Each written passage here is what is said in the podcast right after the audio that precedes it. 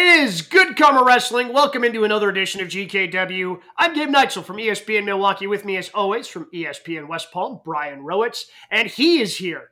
Cody's not going to get to finish Cody's story. This man is going to finish Cody's story from ESPN 1000 in Chicago. He is Jonathan Hood.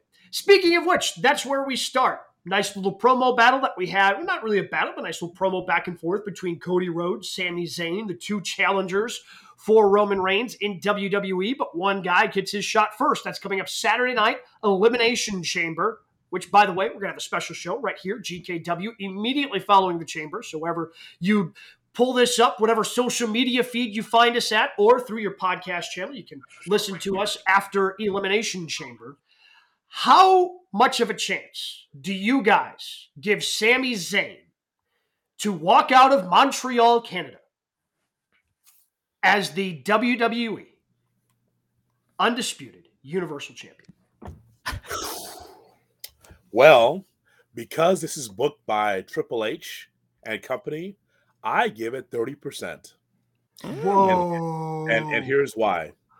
Here's why, guys. That's 30 more than I expected out of you, so I'll take yeah, it. I was I was expecting somehow you to dip in the negatives. Like Uh, somehow no. we were going to owe you for whatever take you were going to give us. Nope, I'm feeling good today because the go home show for Elimination Chamber. So for you, bro, it's I'll give it 30%.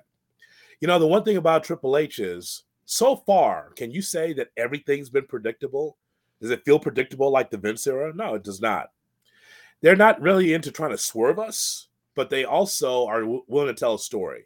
And maybe that story is is that Sami Zayn has a 30% shot to be able to win this. I feel like there's going to be some outside not necessarily outside interference, but something weird is going to happen here at Elimination Chamber. But I'm going to give it 30%. If this is Vince, this is minus 100% that there's no way that he would win. But if you notice, just the back and forth between Cody and Sami is very interesting because they both are trying to strive for the same thing. They want to be the Universal Undisputed Heavyweight Champion.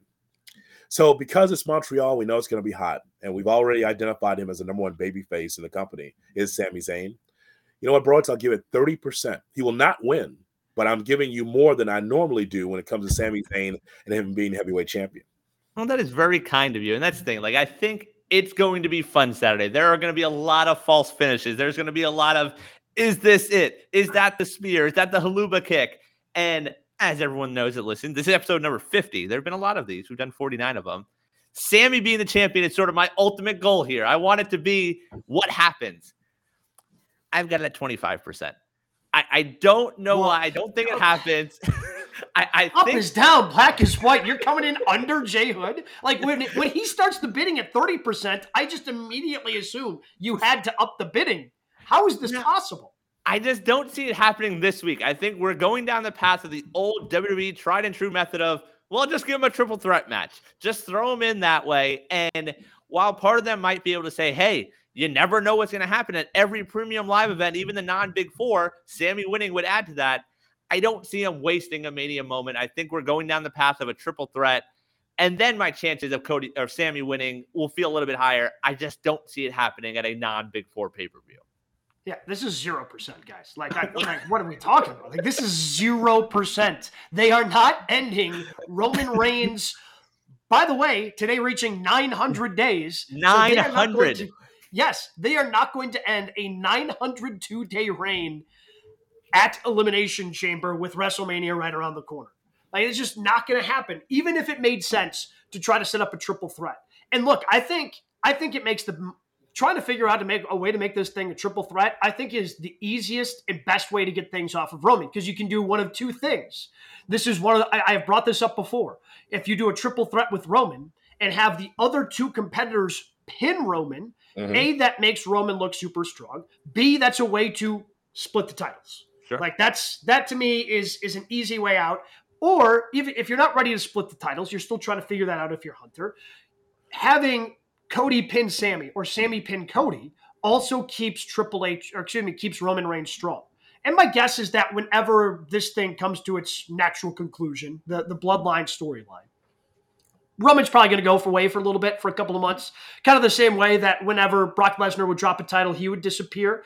Um, but th- it's not happening in Montreal. It's not happening here. There is a 0% chance, as much as I would love it to happen.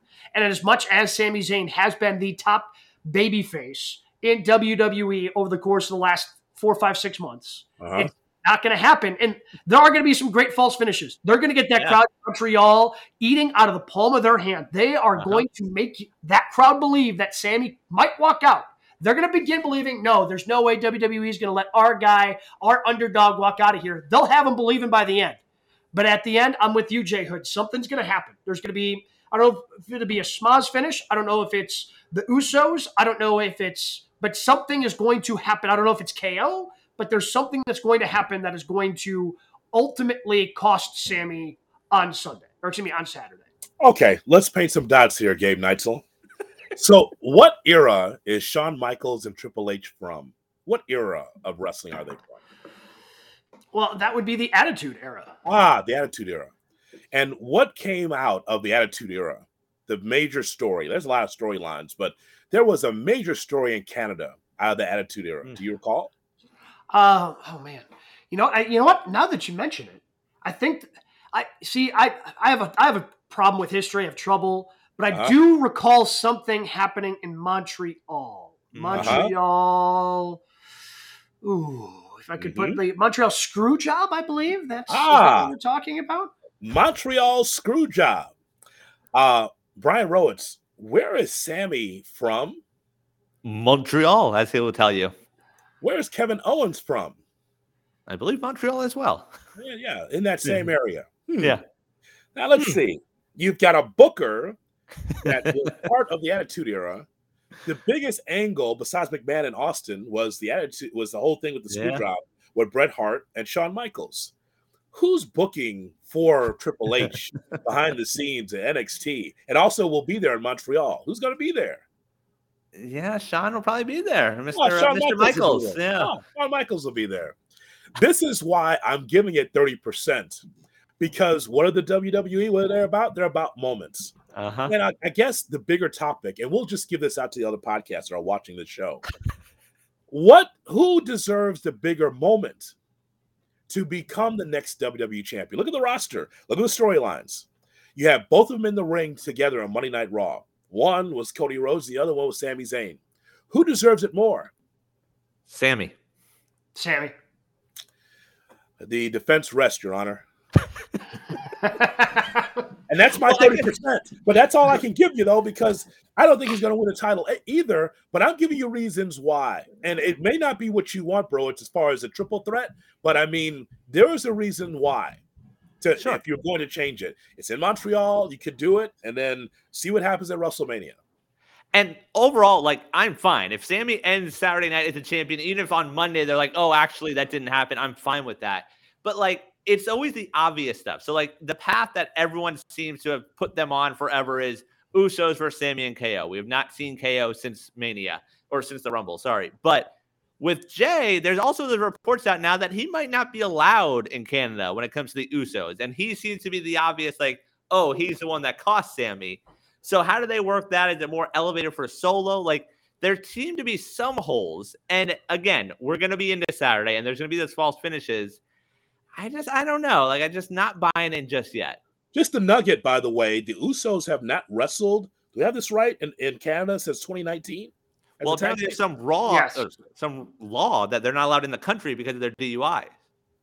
Huh. Yeah, so, that's so, so. Roman doesn't have his backup outside of Solo Sikoa and um, Paul Heyman. And remember, Friday ended with Heyman telling them, "Oh, why don't you watch from TV and get that perspective?"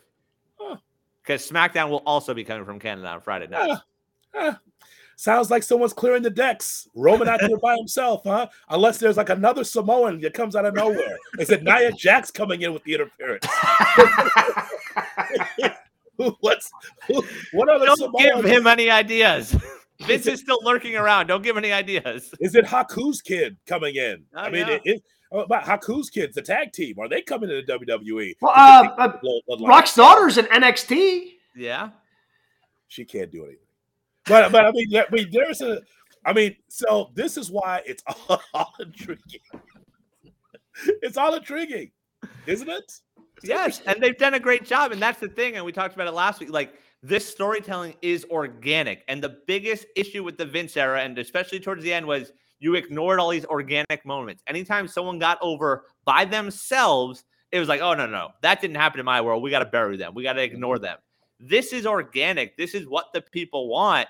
Kofi, Bryan, those are mania moments because they were organic. You can't ignore it. This has to end somehow with Sami being the champ.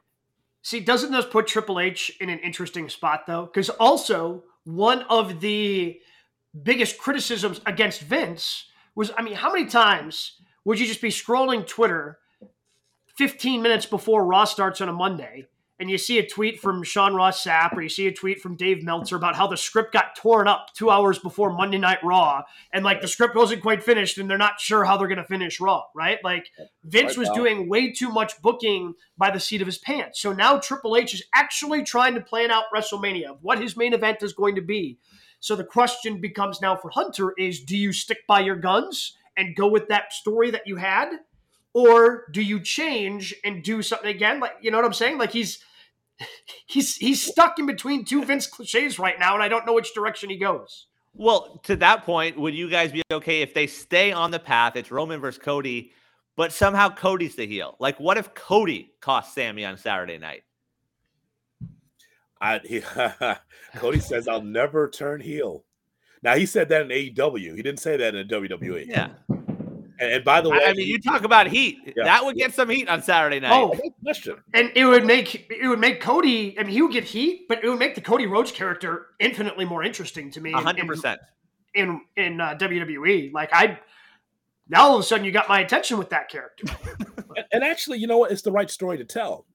I mean, if you're yeah. Cody Rhodes, it's like this is about me. It's about my the Rhodes legacy. Yes. It's about my dad. He never was a heavyweight champion in this company, and so I know Sami Zayn's here, and now like Sam, Sami, you don't believe that you could be champion? Oh, right. that promo. Oh, that promo was so powerful. This is this is when the company is at its best. Not just promos setting up a, a main event on Raw. I mean the one-on-one or the the the kind of shoot scripted kind of promo where it kind of you're on the edge of your seat, like, what's Sami going to say now? I mean, that came from the heart. That was a promo of his life. And Cody's just sitting there, just kind of listening to him. You don't believe that you can beat Roman Reigns? Really? I mean, that kind of this is awesome chant before either of them said anything. Like this is the stare off for promos. And like that sort of shows the power of Sami, and they're doing a good job attaching Cody to it. But that might be one way around it if they don't believe in Sami and, and again, if he turns on Sami, like that is that that to me, that's a great way to tell that story. Like it's a great way to be able to tell that story. And maybe if you want to revisit then if, if Cody goes over, revisit Cody Sami later down the line, and then sure. Sami can still get his shining moment. That's fantastic. The problem is, yeah, I I have a hard time seeing Cody Rhodes agreeing to turn heel this close to his second return in WWE, right? Like my guess is his merch is still pretty hot. And sure. maybe it still would be if he turned heel on Sami, but I don't know if it makes business sense from from a money perspective to turn Cody Rhodes heel. Uh, you, you know, Cody Rhodes said he would never turn heel. And I know that in WWE, he has full autonomy on a lot of things, right? Mm-hmm. His old AEW theme is out there. He's pretty, he says pro wrestling, says all the things. I know some of that stuff's changed since Triple H has taken over, but he, while, while Vince was still in place, Cody was saying all kind of stuff that was more wrestling than it was sports entertainment. So uh, I think that he also has full autonomy on his character. He might have one of those clauses that he has creative control. I would not be surprised if that's the case. He's the same guy we saw in AEW. Could you imagine? So, but I think from a wrestling standpoint, it does make sense to turn him. Mm-hmm. But I don't. But I don't think that he will, though. I don't. Hundred percent with you. Yeah, I mean, there, there's they're they're past there. They've done a good job getting us to care, and that's the thing with Sami. I don't need a 900 day title reign for Sami. I'd be okay with nine days as Sami as world champion, just to get that moment of him winning those titles and being a world champion. That's all I'm asking for, Hunter. Come on, let's make it happen. Just so it you would. Know. Go ahead. Go ahead. I would say it would seem if if Sami does eventually win a world title. This story would still seem unfulfilled if it doesn't happen in Montreal and he gets that Montreal pop being the favorite son. Sure. Or the WrestleMania moment. It, it will feel incomplete. I'll, I'll, I'll put that out there and fully prepared that this storyline of the bloodline and Sami Zayn extending it is probably going to come to an unsatisfactory ending. And pull out all the stops on Saturday. I don't care. Like, bring back the ska music. Have Bret introduce Sami. Like, do everything to get those fans eating out of your hands. Do it all Saturday night just to add to that moment. Man, oh man. And once again, it's not because Sami's doing bangers in the ring, Bryan Danielson. He's not giving you five star matches leading up to his main event. See the difference between the companies? Mm-hmm. Now, I, Bryan Danielson doesn't have to prove anything to any of us as wrestling fans. But Sami Zayn's doing it from the mic. He's got the hoodie on. He comes out of nowhere. He looks like part of the crew. And all of a sudden right. takes the hoodie off and takes it, unzips it, like, oh, there's this merch, the Sami Zayn t-shirt, right? he's, he's, out there and he's confronting Heyman on SmackDown. There he is against Cody Rhodes. And he doesn't have to do a thing in the ring. Think about that. When was the last time we saw Sami in the ring wrestling 15, 20, 25 minutes in a, in a singles match? There was no need for a build for that. And there's right. a difference right there.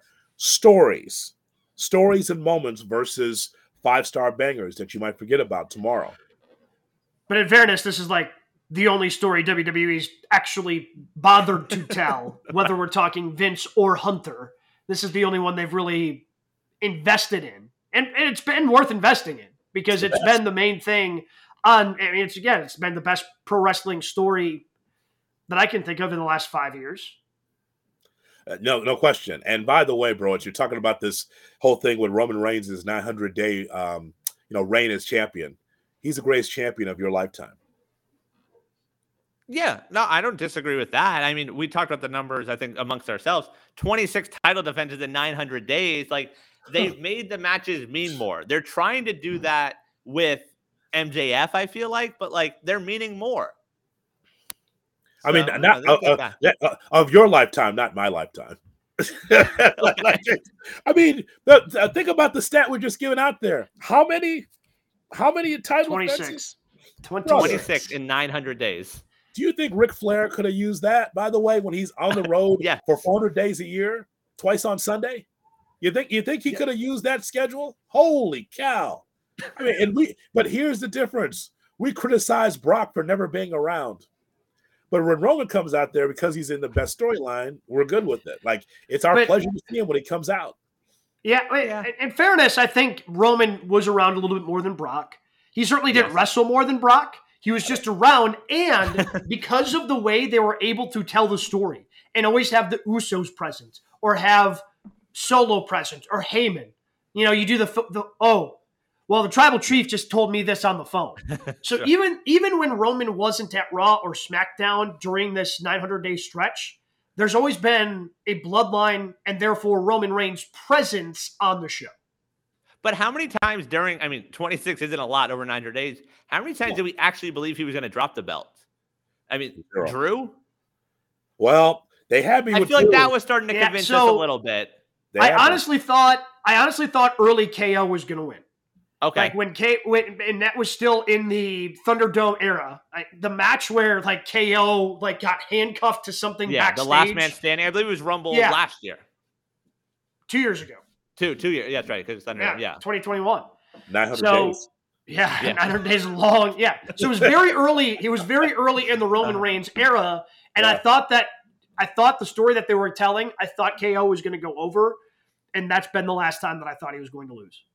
And by the way, I'm still not completely sold that WWE is partially holding out hope that they can get some sort of commitment for Dwayne for next year's Mania, and we still somehow extend this storyline I mean, for another three. The temptation of a thousand has to be there for them. Oh. No. Like you're so close to a thousand days. I just don't think you're going to Dwayne to show up to Detroit for SummerSlam. I can I can get my Roman and Rock. I don't need the title to be involved. Yeah. Oh, hey, agreed. Yeah, because hundred percent agreed. Because if he if Roman's the champion and he takes on Rock, whatever event it is, SummerSlam or WrestleMania, Rock's going to lose. Yeah, right. Mm-hmm. I don't want to see yeah. that. I just want to see. I want to see if they can top the Hogan Rock moment. Hmm or, or, pretty much Rock eh, from Toronto for WrestleMania. Right. I, I want to see if they could do that because that would be the ultimate, ultimate passing of the torch. Roman's already a made man; he's he's established. But to beat The Rock, okay, you know what? We beat the like one of the best draws in the history of the company. and that'll be it with that. People would love that match. Oh yeah, people again. I think that's one you have people eating out of the palm of your hand. But again, that's the way Roman's really been able to develop that character. Yeah. All right, so many other things to dive into. We do have Elimination Chamber, so many other things in Elimination Chamber to get to, but AEW building towards their pay per view. We've got something we like to call the three count, the other top three stories in the world of professional wrestling. Brian, what do we got in the number one? We talked about Cody Rhodes yesterday, February 15th, marked officially one year since Cody and Brandi Rhodes released their statement saying they're leaving AEW. So, guys, over the past year, has Cody leaving AEW been more of a negative for AEW or a positive for WWE? I think it's been more of a positive for WWE because it's created a legitimate contender for Roman Reigns. Without Cody, I mean, we have Sami. Then right now we actually have two. We just discussed it for 20 minutes. We have two guys that we believe can actually contend with Roman Reigns. And for the longest time, we've been like, well, okay, but they've kind of already done that. Okay, Karrion Kross, Well, Triple H doesn't really believe in you anymore, so now you're off the list. And it, just trying to find that contender. AEW's been able to like he wasn't able to compete for the AEW World Championship anyways. Like he became almost an ancillary character in his own company because of that stipulation he decided to put on himself early.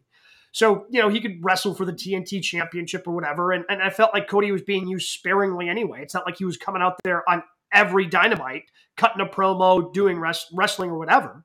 So I feel like this has been more of a positive for WWE because of the momentum it's given them towards WrestleMania than the last year has been a negative for AEW because that roster has just been so deep. I, I really don't think Cody would have made that much of a difference.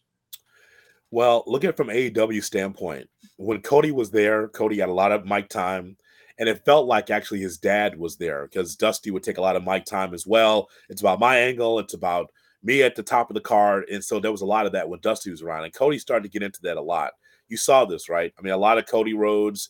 I'm to, you know, flip off the cage against Wardlow in Atlanta, and I'm to make a moment and a lot of that stuff. And when Cody's gone, what do we have? We got the Young Bucks, and we got Wardlow, and we got Jungle Boy, and we got uh, uh, we got uh, Page, and we've got Britt Baker, and we've got the acclaimed. And so the baby faces, the young baby faces, starting to rise uh, to the top.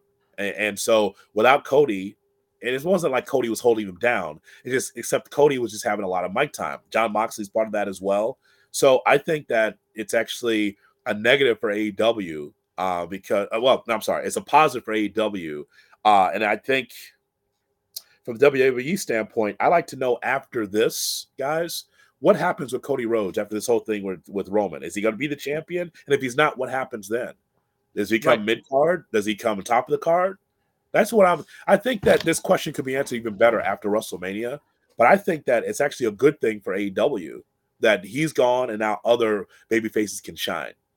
So that's the thing. I think you know there have been a lot of the signings. I mean, Gabe, you mentioned Karrion Kross. Like, remember when he originally signed? It's like, oh well, you know, they need a world champion on Monday nights. Here's their guy. Yeah. And now he's just sort of a dude. I'm curious to see what they do with Cody after this. And that's the thing from a WWE standpoint. Yes, we have a legit star. A year ago, when we're talking Roman, we're talking Roman versus Brock again. We're talking, hey, there's no one else out there. Cody is a favorable, you know, champion. He's got that sort of path now. But also, we see the way wrestling fans turn on guys like Cody. Like he's going that sort of vanilla baby face of rah rah, so happy to be here. You know, I want to fight hard. That could get stale pretty quick, especially if he's out there every week crying in promos and things like that. So I'm curious to see how that withstands the test of time the next few months. From an AEW standpoint, to me, the negativity um, of him leaving sort of happens backstage. Like, does Brawl Out happen if Cody's there?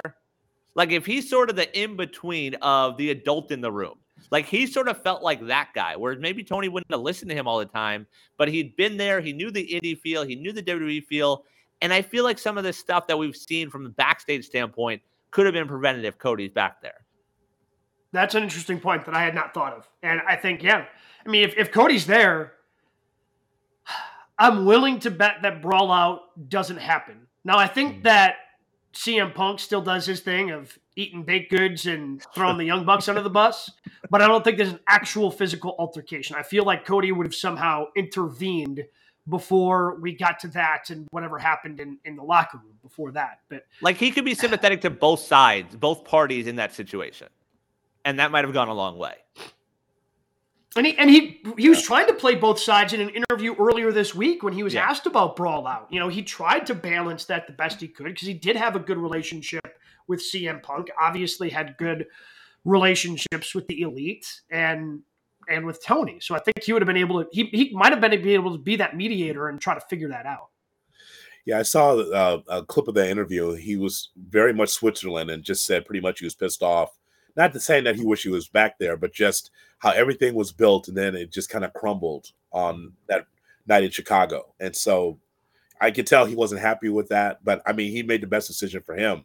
But to answer the direction, the, the question directly, and I, again, I think it's a positive for AEW, but I think it's probably more of a positive for the, for WWE because they do have their baby face. Um, they have their guy because we kept wondering before Cody got there, well, who's going to take on Roman? Who's going to take the championship off him? Is it going to be Brock Lesnar again? Who's it going to be? And so at least there's a viable challenger. I would agree that Cody Rhodes is in this position to get it done. But you know, AEW doesn't miss a beat though. If Cody's there, are they over a million every week? No, because they weren't when he was there. Right. so, so it really doesn't matter, guys. It's like you know they're gonna have their their issues because they're still a young company. So I um I think it's it's good for the WWE that Cody's there, especially Cody the way he wants it. It's not homogenized and just like you know Cody light. It's Cody, the same Yes. Cody we saw in AEW. What? So now, now, now my head's thinking about Cody, and like it feels him winning at WrestleMania almost feels too soon. Like the chase is just too easy for you know for him to carry the weight of his brother, of his dad, of his entire family. He's going to be able to accomplish this in realistically five matches. I'm not counting uh, what he did against Baron Corbin on Monday Night Raw as an actual match. He was still in his dress slacks, right? So he has the he has the three matches against Seth.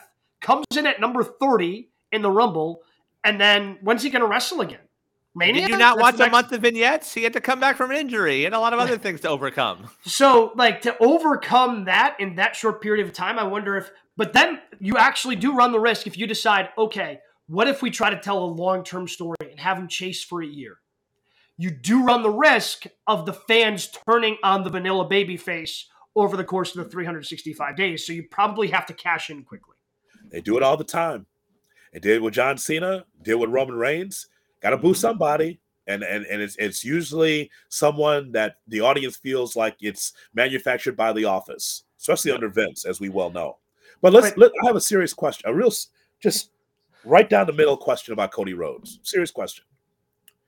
Do you think that Cody Rhodes is deserving of a main event spot at WrestleMania? Otherwise, I'm asking the question do you think that Cody Rhodes is a superstar? Seriously. From a WWE standpoint, I don't think he is. Like, he doesn't look larger than life. And like that's what they've sort of put in our brain of like, hey, this is what a superstar looks like in this world. You have to be six five. You have to be jacked out your mind. Cody looks like a businessman. He looks like business, yes. But he doesn't look like that prototypical guy. He doesn't look like the prototype. So by that, I guess does Sami Zayn is Sami Zayn a superstar?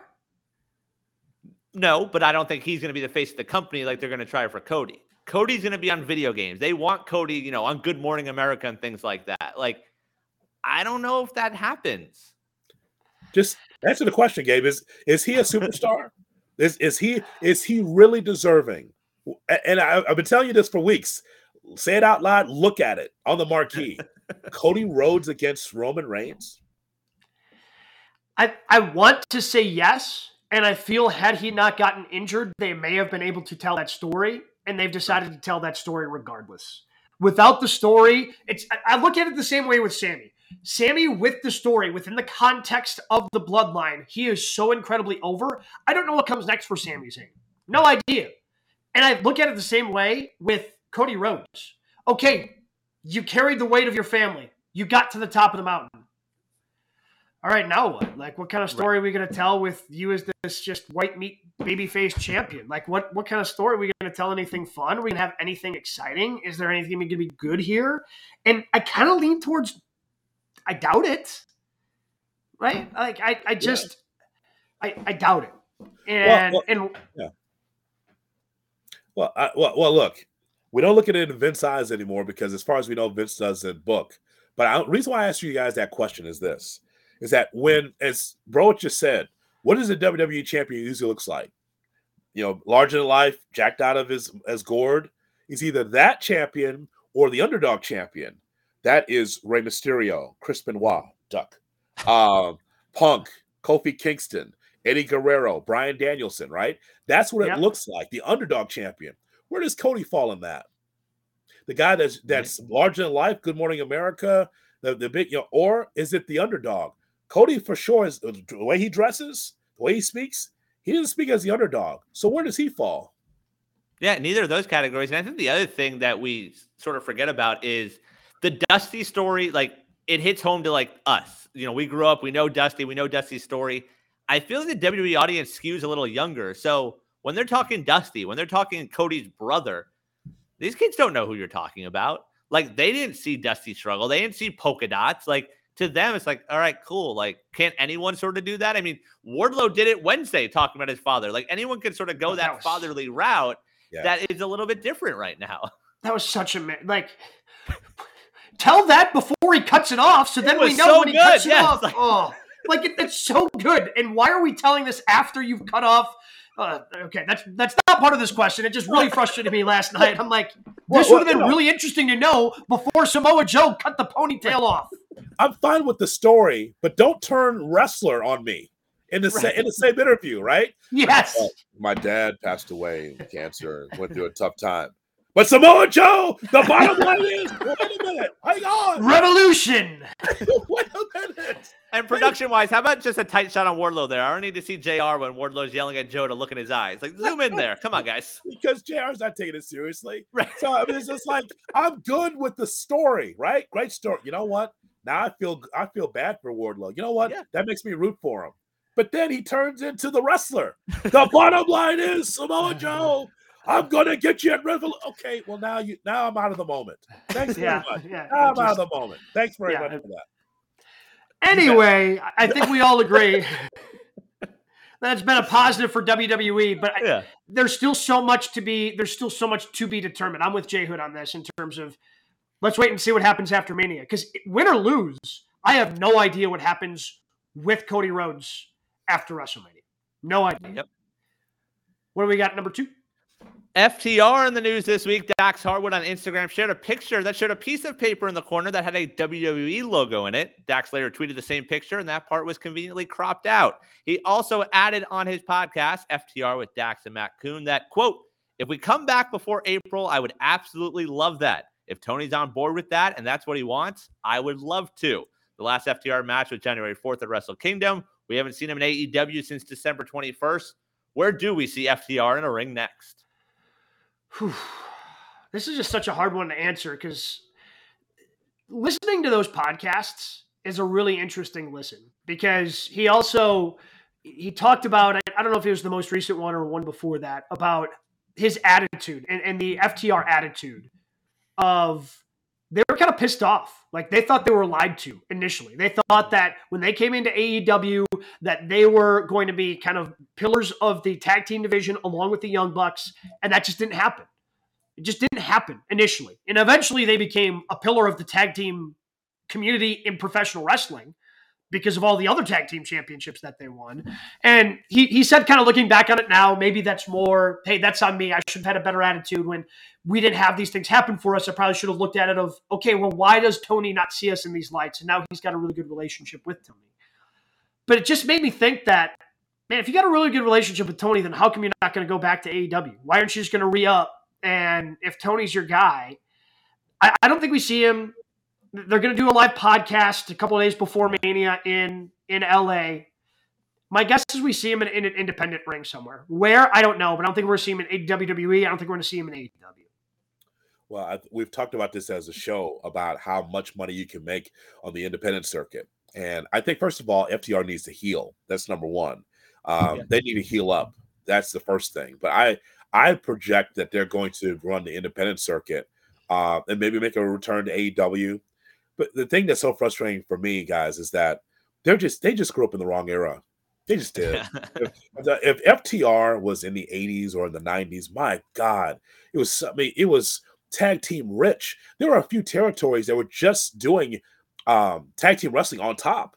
I know mm-hmm. that sounds foreign to like the young wrestling fan. Like, why would a, a, tag team match be the main event on a regular basis? It was. A couple of territories love tag team wrestling. Australia was like that. Everything was Australian rules tag team wrestling, and that was on top, and that was the draw. FTR is come up in the wrong era because if they go back to WWE, they, are not going to be humiliated. But where's the talent? Where, where can you have the great matches? Right? You go to AEW. You know, as much as I think that Butcher and the Blade are un, are kind of underrated as a look for a tag team, what where's their opportunity? FTR the same thing. Here's what happened. To me, they got cut off by the Young Bucks, which is part of the front office. We never got the mm-hmm. real solid matches, the series of matches that we wanted. You know, I want a best of seven. I want it with FTR and the Young Bucks. How come that didn't happen? How come we didn't see them enough? Because they got cut off by the office. And that's what happened. As long as the Young Bucks are in that front office, we won't see FTR to be able to get to exactly where they want to be in that company in particular. Yeah, no, I agree with that. But the thing is, and I think Tony deserves some credit for it. Like we've all talked about, they were wasted in AEW. Like they were just not on TV. And it's like, what are you doing? But them getting those other belts, like Tony was a big part of that. Like them winning the New Japan belts, them winning the AAA belts, and I think he contributed to that. I don't know. I sort of agree that it's going to be the indie route, but I believe we just talked about it last week. There's money to be made with CM Punk. That is their guy. And like, yeah. if Punk's going to come back, and if you're going to continue drawing less than nine hundred thousand now, and you need that Punk pop, give me Punk and FTR in a trio and a whatever, and there's your money. I don't know where they are in two weeks, but yet last night on AEW, they announced that they're doing a regular battle royal and then they're doing their Casino Royale battle royal in yeah. two weeks. Uh. And part of the Casino Royale gimmick for AEW is you always have the Joker. You always uh-huh. have that wild card entrant. And if that's not FTR, who boy. Right. That and you have a story is, there. Yep. With them and the guns. Like them taking the belt off the guns at Revolution. Like it makes sense story wise. Yep but I'm not expecting it to happen. And I'm guessing whoever comes in as the Joker to get booed because it's not. I, I, just don't believe it's going to be FTR. I don't think you're going to keep them off of television this long. I think that they're just going to wait. They're going to rest. They're going to heal up. They're going to let those contracts expire. I agree with with you when it comes to uh, to FTR and, and Punk. That there's just money on the table. I mean, mm-hmm. you, you don't turn away money. Somehow, some way, you got to make money from this. If not, that's just a, a shame. It just really is. Um, I just think that FTR should probably just go the independent route, and they can still be able to do that while working with AEW if that comes about. I I, I love that tag team, but if they went to WWE, you know what the problem is? Not entertaining enough. Even in a Triple H regime, even the Triple H regime, you still got to have a little bit of entertainment. Well, Unless that's not said on his podcast. Everyone assumes I, they're Triple H guys, but they're not. He's like, we're not Triple H guys. Like, I don't really know how he felt about us. Don't you feel so? And, and maybe this is just the one promo. But I feel if given the opportunity, FTR could be that. Like one of my favorite promos from 2022 was the fight like an eight year old girl promo. Like yeah. that was one of the promos of the year, and it, and, and, and it, it, comes from a different spot because it's so personal. But you got to see what F, what what Dax could do when given a microphone, and if they if they're actually given that opportunity, like, I think they could be an entertaining tag team. I think they can entertain you with the stories they can tell over the microphone. And then we know that they're going to deliver at whatever pay per view, premium live events, indie show, whatever you want to call them. Just, I want to see them get an opportunity to be able to tell some of those stories. But that's the WWE caveat. If given the opportunity, like if the Usos weren't part of the bloodline, they would not be as featured as they are right now. Like they don't care about tag team wrestling. That, that's true. And also, I was thinking about this. Even with the lighter road schedule, every time you saw FTR and AEW, they looked like they needed a body bag. Like, yeah. like every every match, they look cut up and beat up. Even if they weren't bleeding, they looked like they were in trouble. They look they look old and and they looked uh, beat up. And I'm like, boy, you gonna look like that after a house show in Rockford? You know, you gonna look you you gonna look like that in Des Moines? I mean, seriously, I, I don't. Could they handle the the new WWE schedule besides just the TV. I mean, that's the other thing too. So I just I look forward to seeing them in your backyard or my backyard in some indie show being on top because I know that they can work the way they want to work and they can write their own schedule. That's what I'm looking forward to seeing.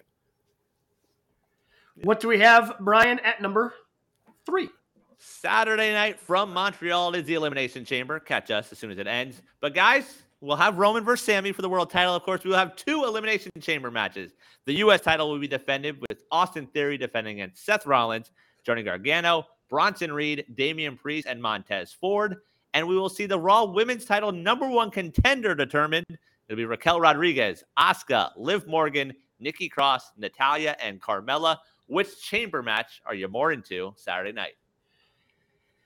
I I want to. I think it's the men's because I believe the murder clown is going to murder everyone because nobody else makes sense to actually challenge for the Raw Women's Championship. So the murder clown going over seems to be the logical conclusion.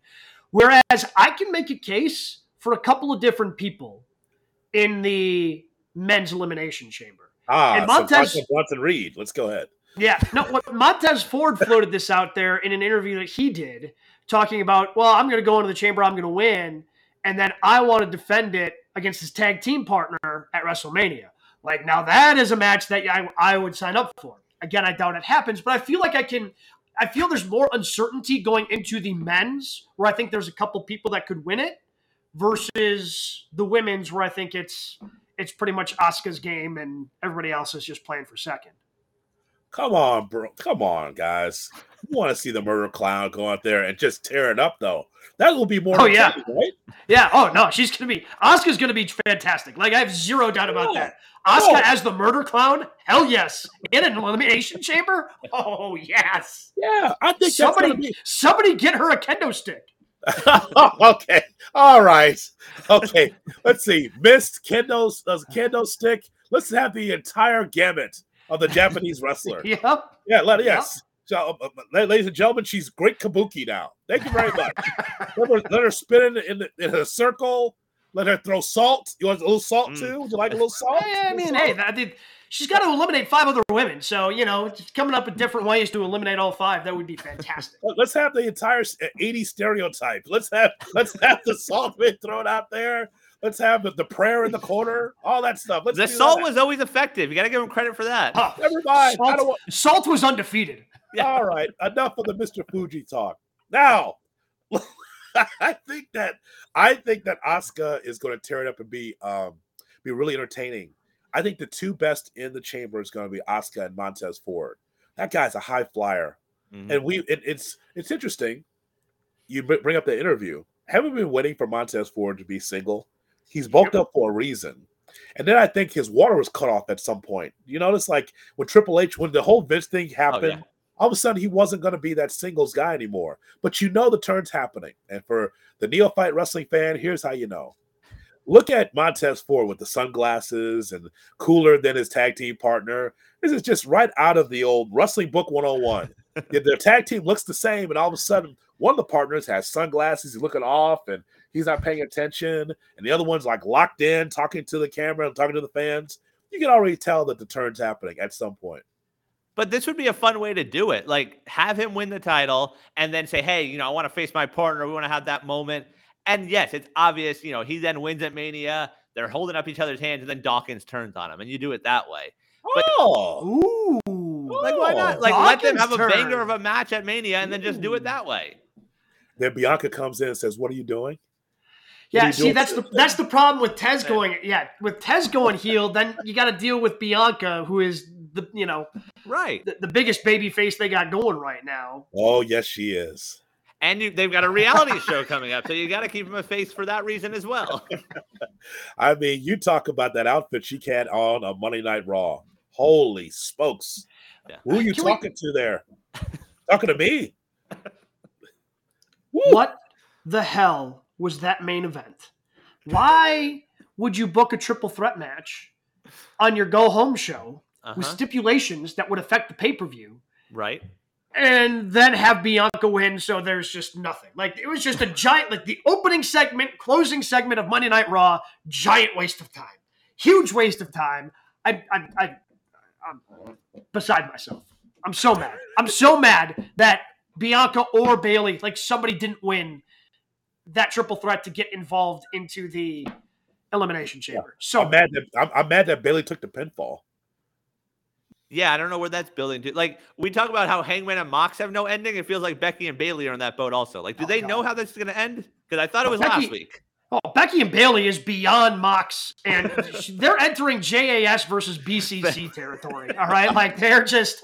Well, I thought we already had the cage match. Yeah, well, too bad. We got to book this next pay per view, guys. Sorry, we we got nothing for you. Like, are these two are going to fight at WrestleMania? Is that what's going to happen? Is it going to be I Bayley versus. Becky at Mania?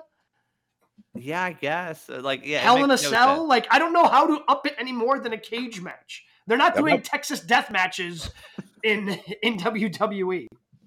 Uh, no, no, they're doing it in AEW and they're just called Texas Death. Did you notice that the, the promo? Hey, Texas Death. Texas Death. What? Good job, We're in Mox. Texas. I, I, I mean, Mox I mean- could just take it. Like, I don't know. Hey, nothing like a Texas Death match in San Francisco. But go ahead. What the f? This company. Jesus. You want to do a Texas Death match? You you did- done the loop in Texas. You were just in El Paso. You was in uh, Laredo. Do it They there. did Texas Tornado last night. They hit their Yeah. bases there. Okay. Okay. Sure. I mean, I don't know. Cal- California death match just doesn't really Yeah. Doesn't really hit. Doesn't hit the same. San Francisco death match. That doesn't sound good. That's how I was in San Francisco. I'm standing in the corner coming from the CVS, and uh guys on the corner. He says, "Hey, brother, you got a cigarette?" And I go, "Sir, I don't smoke." He goes, "Good on you, right on," and he just walks off. had, had a blue jean jacket, like a beatnik. That's what he like. It just Did that's you San run into Orange Cassidy in San Francisco? Is that what Pretty just much. happened? pretty much just just older, much older. Wow. Burnout. No, yeah, we got that going Anyway. for it. The other thing with the chamber, though, like I completely agree with you, Gabe, that like the women's match, there's no one outside of Asuka. The men, you can make a case. Like in the women's match, if it's not Asuka, who's number two? Of like, oh, I can see this person winning. What's the list again? It's Raquel Rodriguez, who Raquel. she smiles. I don't know if you knew her gimmick. She's very smiley. oh god. Liv Morgan, Nikki Cross, Natalya, and Carmella. Well, Natalya's there to, to lose to get the pinfall first. That's what she's there for. Yep. Uh-huh. But they're in Canada. Carmella's This will be Carmella will be a close second. Um, I mean, I guess Raquel, like Raquel is like, um, is she the final one with Asuka? There's no reaction when she comes out. Raquel. Yes. Yeah. That's well, that's a white meat baby face for you with no character, just Yeah. smiley. It's she's That's almost it. like she's like Vince era. Smile, goddammit, you're a baby face, and it's so fake and forced, Yes. you know, and just like you know well, know, and it seemed like she might. They kind of teased a heel thing, like I don't know, two three weeks ago on a SmackDown, and that didn't go anywhere. Uh, uh, who, who's worse, Lacey or Raquel Rodriguez? Oof. At least they tried different things with Lacey. I mean, she's I on her 17th character, but they're trying. What she got a ten year contract? Was she Mark Henry?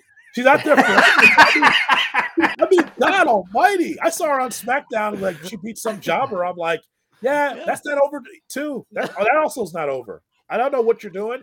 They're Like trying. nobody's paying attention. Yeah, but uh, yeah, at least they're. I mean, they're trying to build something. You know, I mean, okay, we're gonna build her up as this American hero. Okay, nobody's buying that, even though she was obviously like, in, you know, She's a- an a actual member veteran, of the yeah. service academies. You're like, okay, so that didn't do. Okay, so we're gonna turn her. She's gonna be healed, but still have the military connection, and at least they're trying to build something around her. With Raquel, that's just like, yeah, I, you know, go out there, turn your back, look over your shoulders, smile and flex, like. I mean, That's literally what she does. And yes, I can't Uh-huh. care about it. Like, give me a reason to care. Right. I, she has a smile and a wide back. That's Uh-huh. what I got from Raquel. That's what I got so far. And it's like, okay, you know what? I do want me a mea culpa. I'll do me a mea culpa on on Liv Morgan. A little spicy. Oh. A little spicy. She's a little. Is that a heel I'm watching? I think it's a little heel. I like it. Okay. Yeah, a- a- again, she she slapped. It was Raquel that she slapped a couple weeks Yeah. ago, right? That was the best. She goes. yeah. She goes. Yeah, you know, I went to this palm reader. Bam. It's just like that. she goes. Yeah, this is what my palm says. See you out there. Yeah. I like All it. So I Spicy. guess I guess from that perspective, Liv is Liv number two then behind.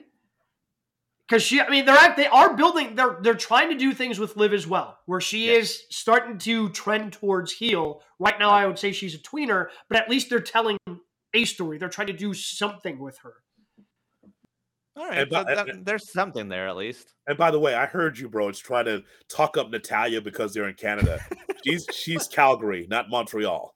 But it's good. No, it's all encompassing. Come on, she's No, gonna come no, out with the Canadian not. flag. No, it's not. Montreal is different from every other province up there. Give it's- her her it's- mania moment. She's due. I hey, I don't disagree. I don't disagree. She should not just be some carpenter. She actually should be like in. She's a good wrestler. She's still, Oh yeah, still can go. Looks great. She still can go, but she's just there for the young people, just to work with. You can tell. I I remember a dark match in Chicago, and she was the first one out, and she got a this huge ovation. And in two minutes, she lost to Aliyah. Uh, so. Well, All right, what do we have at news Friday and notes? night. On that notes, let's move on to news and notes. All right, we'll start on a somber note. Monday, wrestling legend Jerry Jarrett passing away at the age of 80. Jerry Jarrett doing that in the ring and outside the ring, a big part of the UWA formation. Uh, by the way, before we get into that, dude, were you surprised to see uh, Jeff wrestling on Wednesday Yes. night? I was get not. to see him up there. No, I wasn't. I wasn't surprised, just because. And again, I think that's what that's what we see these guys do. It's what we saw. I mean, and it happened maybe a couple weeks, and, and Mark had a little bit more time, but we saw Mark get to have that match, and even the match that Mark had last night. He's still, Yeah. you know, looking at the camera, giving a message to his brother. I, I just think that whether we're talking professional wrestling, whether we're talking professional athletes, especially like second generation athletes, the way that Jeff Jarrett is, this is the connection that he had with his dad. So that's why I know I'm very hard on Jeff Jarrett on this show on a regular Sure. basis. Last night, he should have been out there. Like, if that's what he wanted to do to honor his dad, good on you, Jeff. Like, good on you and good on AEW for giving you that platform. Because, again, the Jarrett name ha- does carry weight in the history of professional wrestling. And, and I think that's just when you get to these situations, you know, the, the one that I default to being in Wisconsin as a Packers fan was when Brett Favre decided to play that Monday Night Football game back in 2003 when his dad died. His dad was his high school football coach, you know, like he had that connection. And when you have that connection with your dad through that sport or thing that you do, I I feel a lot of these guys go, "Hey, the best way I can honor him is going out there and doing the job because that's that's the bond that we had." So I was not surprised to see Jeff out there. And check out the Rock's Instagram, really heartfelt message about the impact Jerry Jarrett had on his dad's life, but also reaching out to Jeff Jarrett saying, Hey, I get it, you know, coming up as a wrestler's son and like how our dads were. So, uh, and bro, I'm gonna have to do a longer form podcast on this by itself, Sure. but just a few cliff notes. So, Jerry Jarrett was the most successful territory promoter uh, for his time, and he promoted the, the Memphis territory. There's no Monday Night Wrestling without Jerry Jarrett. Y'all know eh, people that have watched Raw for a long time. It's like, oh, Raw's been around for a long time. Well, it started with Memphis first, and where here's where it started. Memphis had shows at the Mid South Coliseum 52 weeks a year, only on Monday nights. Only on Monday nights. They were able to get that building every Monday night, 52 weeks a year, drawing anywhere between five and 8,000 fans weekly. The in ring promos that we see, that we always say, oh, these long promos that we see in, on Raw all the time. You know what started? It started in Memphis. Well, Memphis to add real ahead. fast, I think you'll Yeah. enjoy it. I haven't read it yet. The the Ringer with an article, the title Jerry Dr- Jerry Jarrett created pro wrestling as we know it. There's no question about it. Um, the the when you see the in ring promos, um, and also the skits, those all came from Memphis.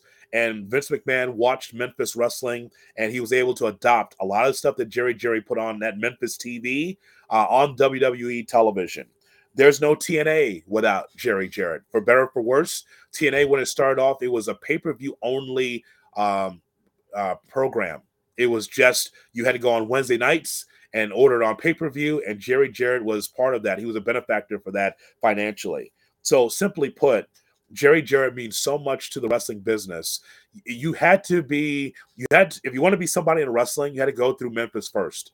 That means Hulk Hogan. That means The Rock. That means Stone Cold Steve Austin. That means The Undertaker. All those guys went through Memphis to take on Jerry Lawler, to be in the main event, the Mid South Coliseum, to draw money every Monday night for them to eventually go to WCW, to go to the NWA, or go to WWE.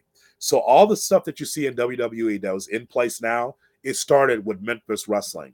They're on a local channel, Channel 5 in Memphis, and they drew like Super Bowl numbers. And you say, well, I mean, what does that really mean in Memphis? That means like 95% of the city is watching Memphis wrestling on Saturday mornings for a 90 minute show. Unusual, right? Not 60, not not two hours, a 90 minute show. So that's the legacy that Jerry Jarrett leaves. Terrific booker all throughout the years. And again, I have to do a separate podcast because it's a, a long form thing uh, of his career in the wrestling business. But Jerry Jarrett leaves quite a legacy. And uh, you think about Vince McMahon, you think about Jerry Jarrett in the same way in the in the Memphis territory. On some lighter notes, some AEW Ring of Honor news announced last night. Mark Briscoe officially is all elite. He beat Josh Woods last night in Dynamite. And Tony Khan tells Sports Illustrated Ring of Honor TV tapings will take place February 25th and 26th at Universal in Orlando. TV show will start March 2nd on Honor Club. Uh, good for them. I still don't have any reason to sign up for Honor Club. So best of luck to you. I doubt I'll catch an episode. At least we have a date. Yeah, we were waiting for it for a while. He kept teasing it, and finally we have one. Good to see Mark Briscoe in there. I didn't know what to expect with that match against uh, Woods. It actually was pretty good. And yeah, just, oh yeah. It's better than I thought it was going to be, though. Um, just another solid, I think, good wrestler in Woods that doesn't get a lot of Mm-hmm. time. I'm glad he's in there against a veteran like like Briscoe. But uh, good to see Mark Briscoe. He's still holding on to that ROH Tag Team Championship, Yeah. and I wonder what's going to happen with that. Maybe that first couple of shows, maybe they'll uh, provide some clarity. Saturday night's Elimination Chamber, but it's also another show if you haven't figured out how to cancel your New Japan Pro World yet. New Japan's Battle in the Valley from San Jose takes place Saturday night, 10 o'clock. Some of the top matches IWGP World title match Okada takes on Tanahashi. The women's title, Kairi defends against Mercedes Moné, her return to the ring. And in a loser leaves New Japan match, Eddie Kingston takes on Jay White. Yeah, I mean, Jay White just did a loser leaves Japan match, but now this one, since it's happening in the States, I guess he gets away with still being able to wrestle in the promotion. Everybody in the world knows his contract is up. He's going to be one of the hottest What? free agents um, up here for professional wrestling. Um, so can I, I know it's on FITE, but can I get it through my New Japan? That's I got to figure that I out. sure if I can, if I can actually get it through my New Japan World subscription that I too have yet to cancel because I don't know how through the New Japan Pro Wrestling website. Haven't haven't been on that site ever since I watched Wrestle Kingdom in early January. So maybe a little bit of research because I am going to we're in and we're not going to have time to watch that show live because we're going to be coming on live right after Elimination Chamber. Mm. But I am going to definitely be watching that show back at some point because I want to see how Mercedes Moné looks in the ring. Yep. So, what if somebody on this show has a second screen experience? Now, what time's elimination, elimination chamber ending? 10 Eastern? Uh, uh, 11 Eastern? Yeah, 11 Eastern probably. probably. I 11 mean, there's Eastern? only five matches right now. I think that someone's going to have a second screen experience and take a look, and we'll be talking about this live as it goes on. I Can mean, we I'm more into Eddie Kingston, Jay White than I am Brock versus Lashley, so I will gladly volunteer for that. I, I like the idea. If we get the Moné match early so we can talk about it in the Elimination Chamber like review show, if we can get that, that'll be fine. That'll be a little double dip. I like it. Fine with that. And finally, in news and notes, some more wrestling to watch. Ric Flair on the To Be the Man podcast says a new reality show is being pitched to both Fox and Netflix around the wives of pro wrestlers. It'll feature on Nature Boy's wife, Randy Orton, Kurt Angle, and Jake Hager, of course. I like this hat. But does his wife find out episode one of this new show? I, I I'm not watching this. You know what? I got What an great idea. eclectic mix. What an eclectic mix of wives hanging out.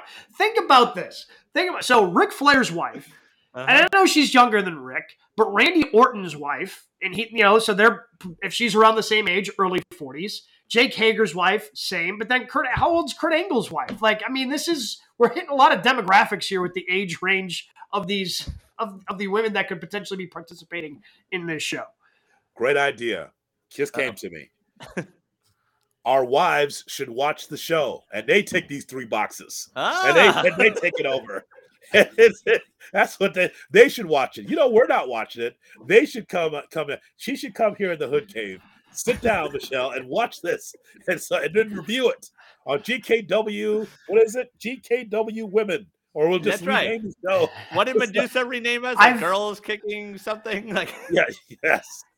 I've got a better chance of getting my wife to come on, sitting down, watching Elimination Chamber, and then coming on to review Elimination Chamber than I've got her. To, she'll come to wrestling shows with me, man. Like it's fantastic. But she, I, I, there's no chance I could ever convince her to sit down and watch the Real Housewives of Professional Wrestlers. Like, Are you saying you guys don't watch Nikki Bella says I do?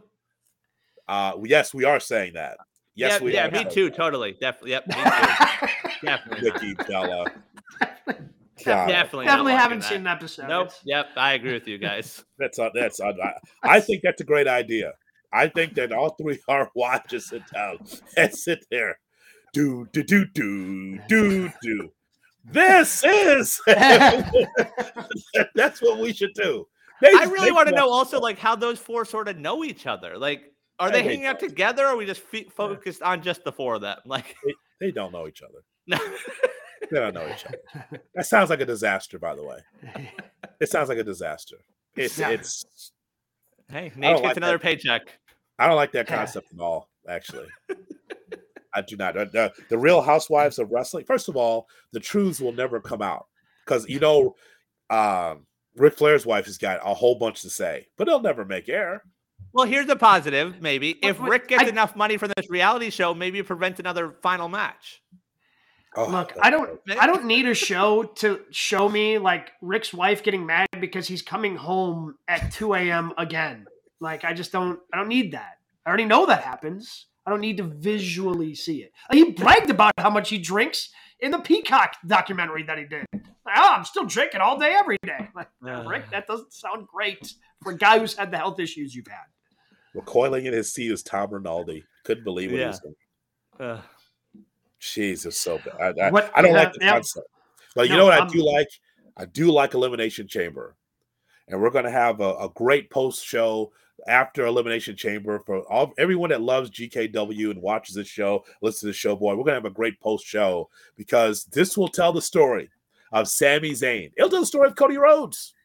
It'll tell the story of Roman Reigns. I cannot wait for Saturday.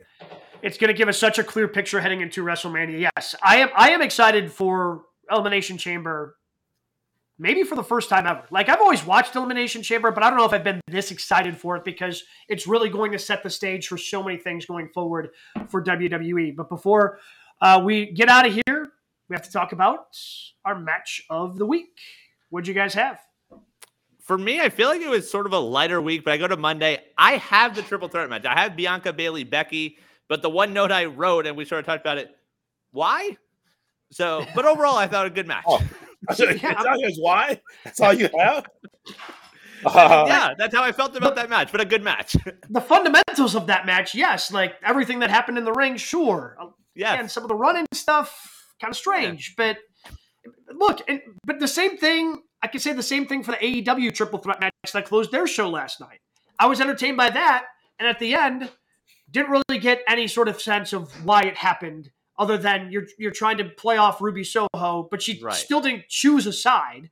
so I don't know why you did that either. Like it was, that was not lost on me that the main shows of Raw and Dynamite both featured women triple threats matches that while entertaining in the ring, did not provide anything to the larger stories being told. see what happens when you rush Danielson and MJF. And yes, yes, uh, MJF and Danielson were in Laredo, and but they didn't touch. But you know, Christopher Daniels comes out there, he takes the beating. So I mean, Yeah. I understand that storytelling, but again, there's a gap between now and the beginning of March for Revolution. So you know, I thought it was a dog too. I thought that that show overall uh did not did not work for me. What was the final? By the way, what was the final total attendance 20 wise? something, not great. Eight hundred. It was in the 800, yeah. Yeah, eight twenty four. Yeah. Ooh, Yeah, man. 824. the main event has something to do with that. Sorry, it just. It But just I mean, did. honestly, that whole show, like, it just felt like a just sort of whatever show. yeah, it's it's. But you know what? Crowd was into it.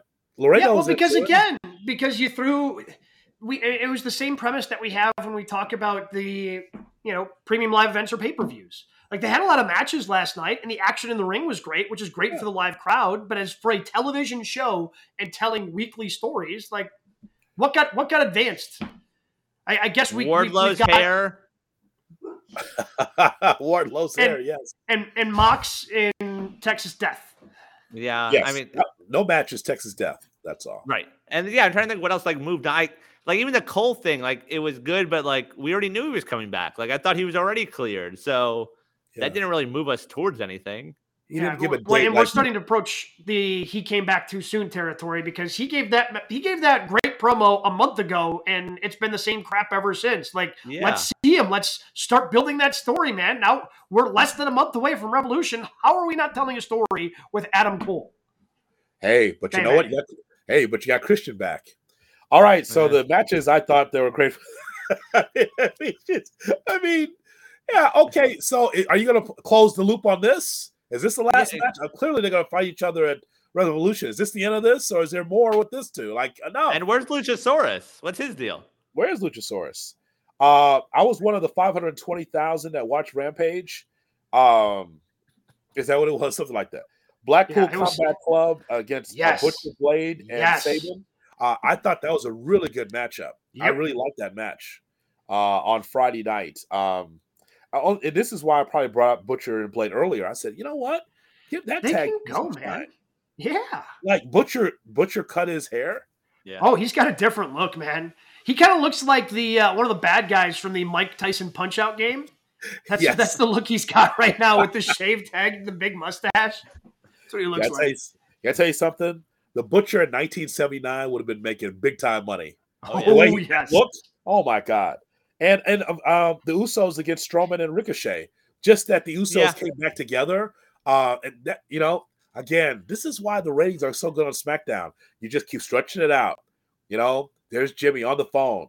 You know, Jay, you coming? You coming? And then like finally he shows up, comes down the stairs to the Mohegan Sun. Pretty cool moment. And Yeah. I thought it was a really good match between Ricochet and uh Ricochet and Uh, Strowman. and I'll tell you what, that Strowman Ricochet tag team has just grown on me. Like it was kind of cobbled together because of some of the things that Braun Strowman tweeted, but they've kind of worked together. They, their finishing move of getting Ricochet up on Strowman's shoulders, Yes. like that's it's a fun move, man. Yeah. Like that's fun. I've, I've kind of bought into that tag team. That was tremendous. I agree that the the trios match, and I enjoyed the Blackpool Combat Club um, tornado tag match last night. Um, on on so that's why that's why I had the mock shirt on today because I thought he had a couple of matches that he really delivered, uh, both on Friday and then last night's uh, on on Dynamite.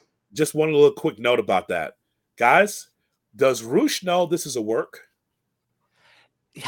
Does he understand? Well, that's the other thing with him. Like, Work, what are right? we gonna do with him? Like, he talk about five star bangers. At least Bryan is building up to something. Like, Rush goes out there and delivers every time he's in the ring.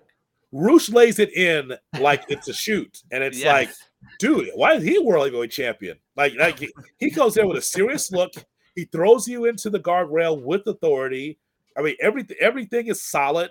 You Yeah, know, like, are you? Or does he understand? Like, guys, we're working here.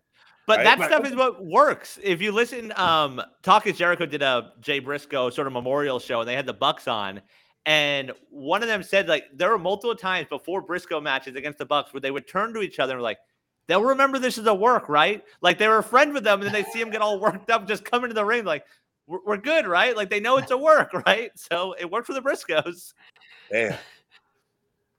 like do you think you think that the reason that match happened last night is because Mox saw him working stiff a couple of times on Rampage, and Mox is like, you know what? I want me some of that. Like I want to work with that guy. That guy. That guy does it right.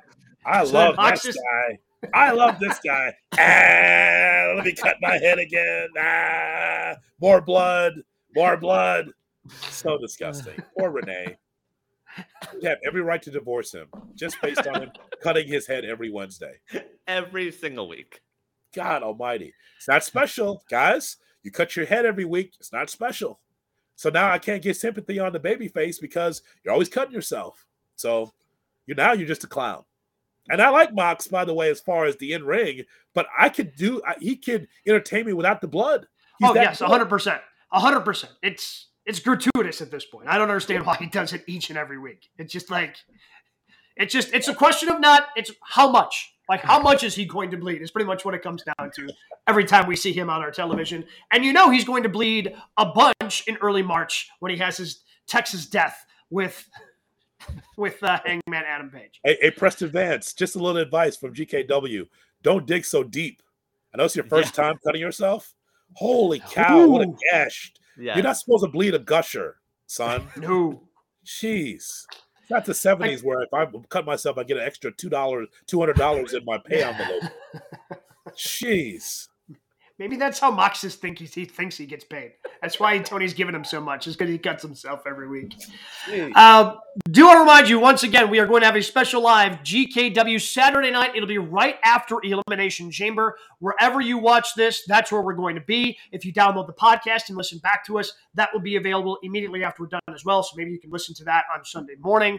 Uh, and there's no football, so yeah, why wouldn't you listen back to this or watch back uh, watch this back on Saturday night, Sunday? Because Elimination Chamber, one of the biggest things happening this weekend. So we'll be with you right here Saturday to discuss it all after Elimination Chamber. He'll be back next Thursday on GKW.